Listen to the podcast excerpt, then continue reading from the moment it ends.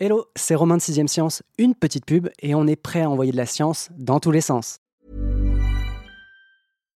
When you make decisions for your company, you look for the no-brainers. And if you have a lot of mailing to do, stamps.com is the ultimate no-brainer. It streamlines your processes to make your business more efficient, which makes you less busy. Mail checks, invoices, legal documents, and everything you need to keep your business running with stamps.com. Seamlessly connect with every major marketplace and shopping cart. Schedule package pickups and see your cheapest and fastest shipping options from different carriers. With rates up to 89% off USPS and UPS rates. And with the Stamps.com mobile app, you can take care of mailing and shipping wherever you are. Make the same no brainer decision as over 1 million other businesses with Stamps.com. Sign up with Code PROGRAM for a four week trial, plus free postage and a free digital scale. No long term commitments or contracts. That's Stamps.com. Code PROGRAM.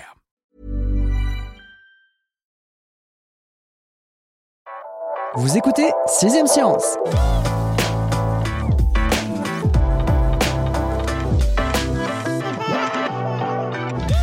À quoi ressemblerait Toy Story des pyramides Vous ne vous êtes jamais posé la question Les archéologues non plus, à vrai dire.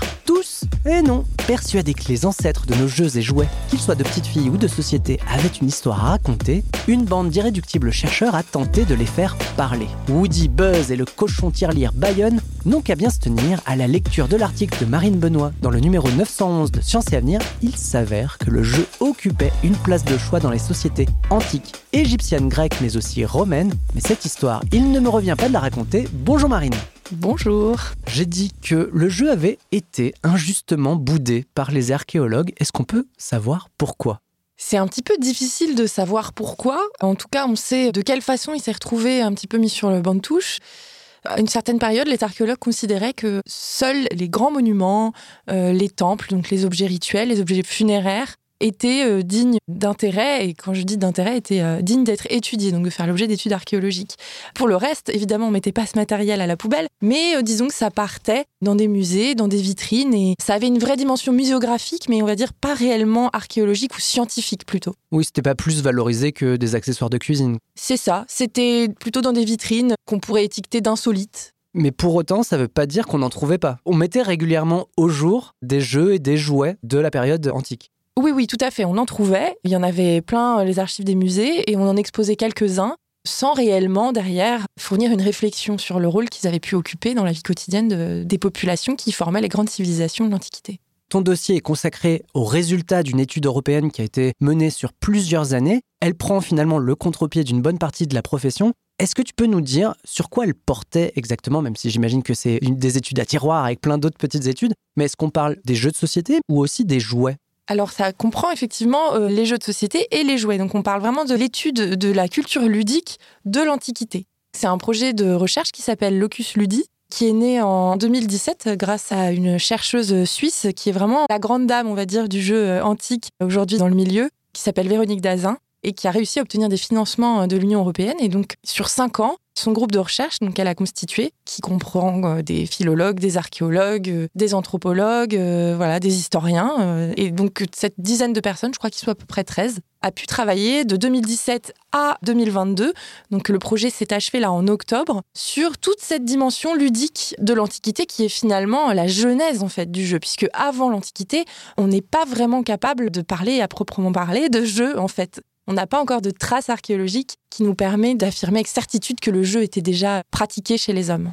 Alors quelle est cette première trace, si on en a trouvé une? Alors oui, on trouve ce tout premier jeu de société. Donc en fait, je parle vraiment du jeu en tant qu'objet, puisqu'il est très difficile, voire impossible aujourd'hui de dire quand est né le jeu chez l'homme. On peut tout à fait imaginer que l'homme s'amusait avec des cailloux, que les enfants jouaient entre eux euh, dans la nature, que même les hommes jouaient à des jeux de société, mais on n'en a pas de preuves concrètes, parce qu'on peut imaginer que c'était des choses qui disparaissaient euh, immédiatement, un coup de vent, et leur plateau de jeu de tracé dans le sable s'effaçait. Or là, donc, c'est une tombe de femmes dans laquelle a été retrouvé euh, ce premier plateau, dans une nécropole en Égypte qui s'appelle la nécropole d'El Mahasna, qui est près euh, d'Abydos. C'est une tombe de femmes décédée il y a environ euh, 5000 ans, donc ça date, qui présentait un petit plateau de jeu. Certains euh, parlent plutôt d'un hôtel miniature. Il y a vraiment un débat encore aujourd'hui, mais on a aussi sur ce petit plateau des sortes de pions qui pousse certains archéologues aujourd'hui à affirmer qu'il pourrait s'agir du tout premier plateau de jeu retrouvé pour l'humanité. Il y a encore l'hypothèse que ce soit un hôtel plutôt quelque chose avec une finalité religieuse. Oui, mais on voit aussi que le jeu de plateau est très très très lié dans l'Antiquité à la mort, à cette dimension funéraire. On ne saura jamais vraiment si c'est un hôtel ou un plateau de jeu, puisque c'est vraiment des objets très anciens et on pourra toujours poursuivre le débat.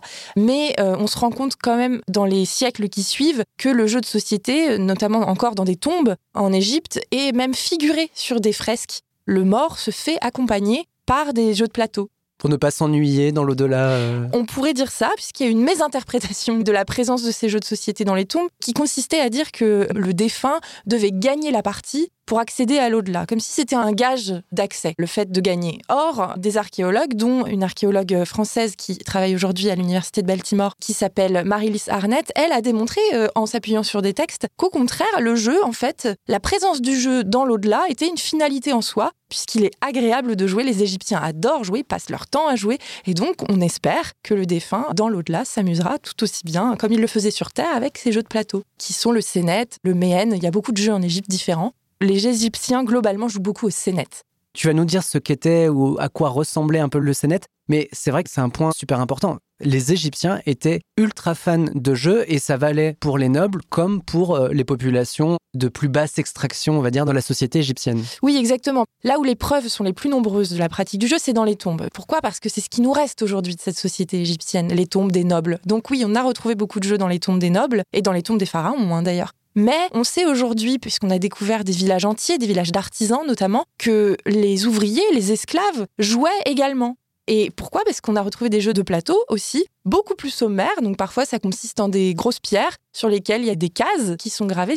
Ce genre d'objet prouve que même les plus basses castes de la population égyptienne avaient du temps libre pour jouer, prenaient du plaisir aussi à jouer. On sait si c'était les mêmes jeux avec moins de moyens? Alors, on sait que oui, le Sénet était quand même pratiqué dans toutes les couches de la population.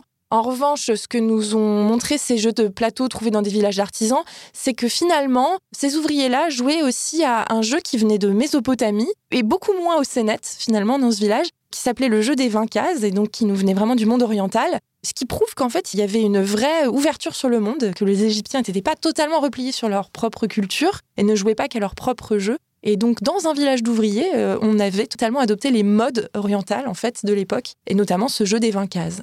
Le Sénet, tu peux nous en expliquer un peu le fonctionnement? Oui, alors c'est un jeu un peu compliqué, c'est un jeu de parcours. Ça, donc, généralement... Un peu comme le backgammon quelque chose Oui, comme voilà, ça, peut ressembler à ça. C'est des petites cases, c'est vraiment de forme rectangulaire. Et donc, euh, ça consiste à vraiment avancer et arriver le premier, en fait, au bout du jeu.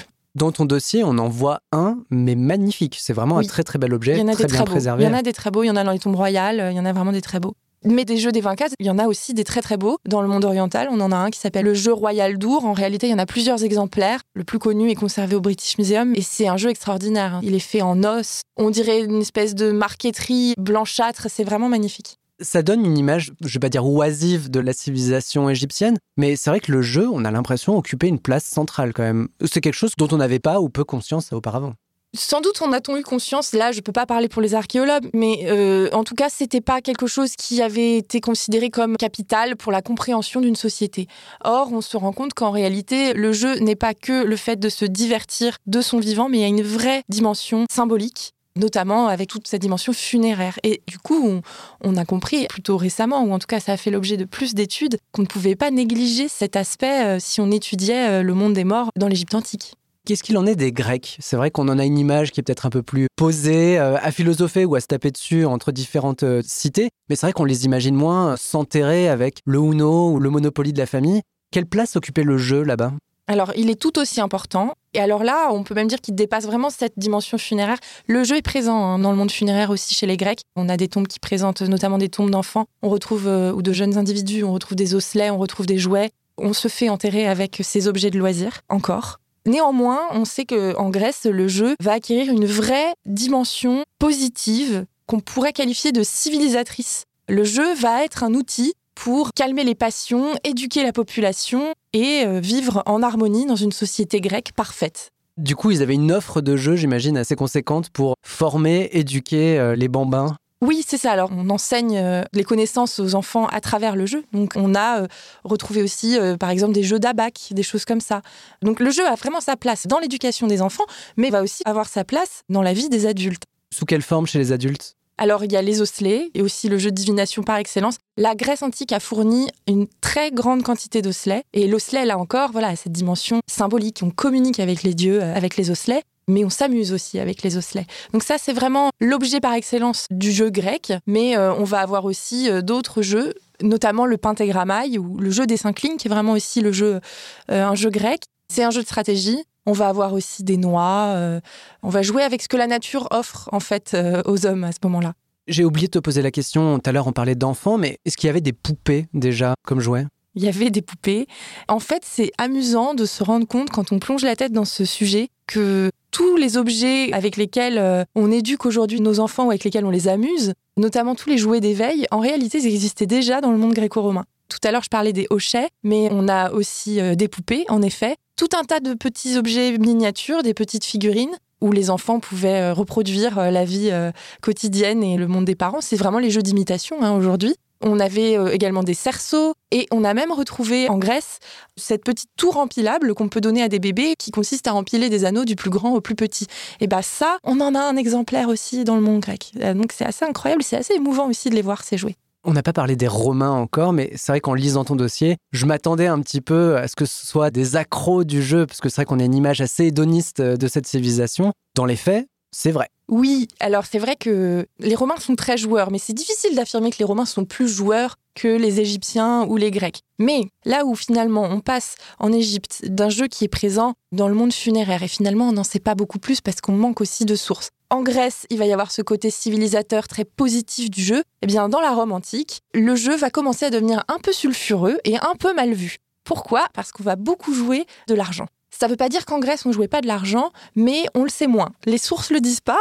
C'était sans doute plus fait sous le manteau, on va dire. Là où à Rome, et puis aussi on change de dimension, hein, le monde romain, c'est des villes gigantesques. Euh, vraiment, il y a une explosion démographique qui s'accompagne d'une paupérisation de la population. Et donc, les gens vont aussi jouer pour gagner de l'argent. Et jouer de l'argent, ça veut dire euh, bah, en perdre parfois et contracter des dettes. Et ça, c'est des troubles dans la société. Et donc, il va y avoir des lois qui vont émerger et qui vont interdire les jeux d'argent. Et les jeux d'argent sont souvent des jeux de dés dans le monde romain. Parce que je disais que dans le monde grec, on a retrouvé beaucoup d'osselets. Dans le monde romain, on n'en retrouve presque plus. Mais par contre, on a retrouvé toute une quantité de dés et parfois dans des endroits assez improbables, dans des cachettes, sous des villas, dans des pièces cachées. Donc on imagine que c'était des salles de jeux clandestines. On a retrouvé euh, ce type d'objets euh, assez fréquemment.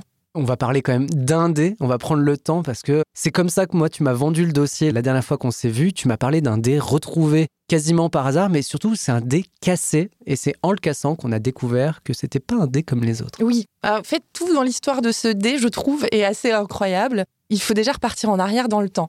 C'est un objet qui a été trouvé en l'an 2000, lors d'une fouille qui avait été organisée pour des scolaires, pour euh, leur euh, montrer euh, voilà, une initiation à l'archéologie. Ça se passe dans une villa gallo-romaine, sur un chantier qui est d'ailleurs visitable hein, aujourd'hui, qui s'appelle la Villa Majeroy, qui se situe dans la province belge de Luxembourg. À cette occasion, voilà, les enfants ont les objets de l'archéologue en main, donc des truelles, des pinceaux, et un jeune garçon qui est bien embêté parce qu'il annonce à l'un de ses encadrants qu'il vient de casser un objet euh, avec sa truelle et qu'il a trouvé quelque chose, mais oups, il l'a cassé. Et donc il s'agit d'un petit cube en os duquel s'écoule, et ça il le voit, s'est écoulé une petite goutte d'un liquide gris. Il le ramasse avec une paille et en fait les archéologues amateurs vont euh, comprendre qu'il s'agit de mercure. Et donc, sans cet accident, les archéologues n'auraient jamais pu savoir qu'il s'agissait là d'un dé qui est truqué. Donc il a été contrefait. En fait, ils ont ouvert très discrètement, euh, les artisans qui l'ont fabriqué euh, à l'époque romaine, l'une de ces ocelles. Donc il s'agit des petits ronds sur le dé qui marquent les chiffres. Et y ont inséré du mercure. Le mercure, à quoi il servait? Eh bien, En fait, il y avait deux petites cavités. Il servait à forcer une valeur, généralement le 6 ou le 1. Et donc, en tapotant le dé, le tricheur pouvait faire couler le mercure du côté de la face opposée à celle qui l'intéressait. Donc, s'il voulait forcer le 6, il allait tapoter le dé sur la face du 1 pour faire descendre le mercure, ce qui allait alourdir le dé, et une fois qu'il allait lancer son dé, le dé allait tomber sur le 6. Bien ouais, bien joué. Donc ok, il trichait avec des dés au mercure. Moi j'imagine que ça devait pas être facile à, produire, mais est-ce qu'il y avait d'autres techniques euh, coquines comme ça? Oui, en effet, il n'y avait pas que des dés au mercure. Le dé au mercure, c'est un petit bijou, hein, c'est un objet euh, d'orfèvre. Il faut avoir les moyens de se le payer, celui-ci. Donc celui-ci, c'est l'unique exemplaire hein, qu'on a retrouvé. Des dés au mercure, on n'en avait pas. On n'en a pas tout simplement pour toute l'histoire, en fait. Donc euh, comme ça, ce qui est très amusant d'ailleurs, c'est que c'est une technique euh, qu'on a retrouvée à notre époque euh, pour tricher dans les casinos de Vegas, qui aujourd'hui euh, fait moins ses preuves puisque le matériel dans les casinos à Vegas est vraiment vérifié, mais on peut encore acheter des dés truqués au mercure si on cherche bien sur Internet.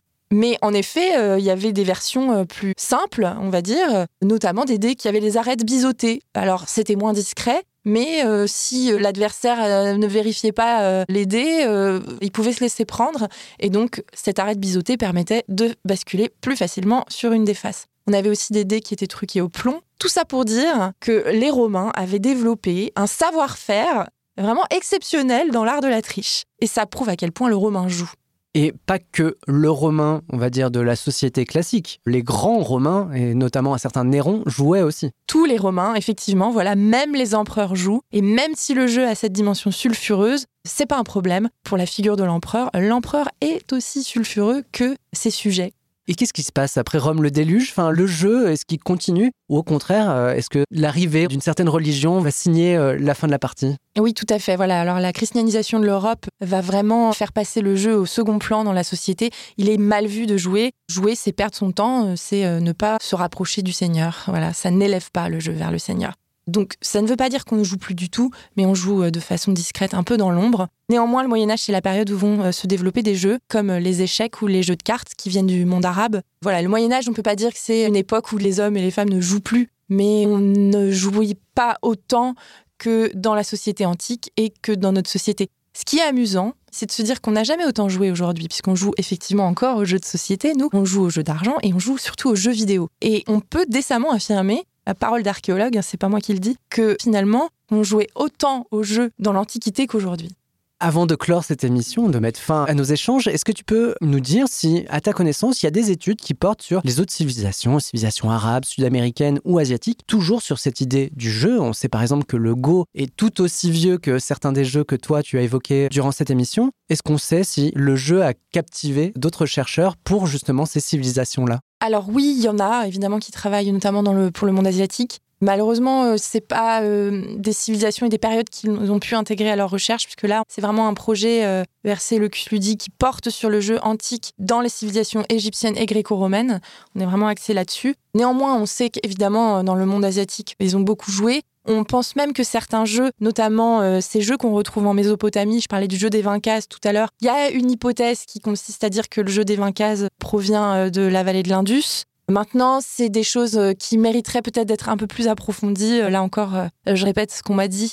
Et pour la partie Mésoamérique, là, c'est un peu plus tardif quand même. Donc, il y a évidemment des jeux aussi dans les sociétés précolombiennes, mayas, etc. Mais c'est quand même des époques plus tardives. hein. Donc Mhm. là, on peut plus vraiment parler de jeux antiques. hein. Eh bien, merci beaucoup, Marine. De rien. Fin de la partie, Ouais, j'espère. fin de la partie.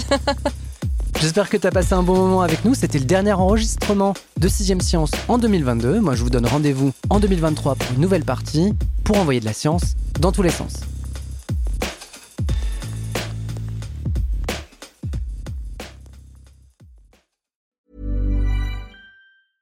A lot can happen in the next three years. Like a chatbot may be your new best friend. But what won't change? Needing health insurance. United Healthcare Tri Term Medical Plans are available for these changing times. Underwritten by Golden Rule Insurance Company, they offer budget friendly, flexible coverage for people who are in between jobs or missed open enrollment. The plans last nearly three years in some states, with access to a nationwide network of doctors and hospitals. So, for whatever tomorrow brings, United Healthcare Tri Term Medical Plans may be for you. Learn more at uh1.com. Planning for your next trip? Elevate your travel style with Quince. Quince has all the jet setting essentials you'll want for your next getaway, like European linen, premium luggage options, buttery soft Italian leather bags, and so much more. And is all priced at 50 to 80% less than similar brands. Plus, Quince only works with factories that use safe and ethical manufacturing practices. Pack your bags with high-quality essentials you'll be wearing for vacations to come with Quince. Go to quince.com slash pack for free shipping and 365-day returns. On ne va pas se quitter comme ça. Vous avez aimé cet épisode? Sportif, généraliste, sexo ou scientifique, varié mais toujours bien informé. Découvrez les autres podcasts de la rédaction 20 minutes sur votre application d'écoute préférée ou directement sur podcast au pluriel.20minutes.fr. Et merci de nous avoir écoutés.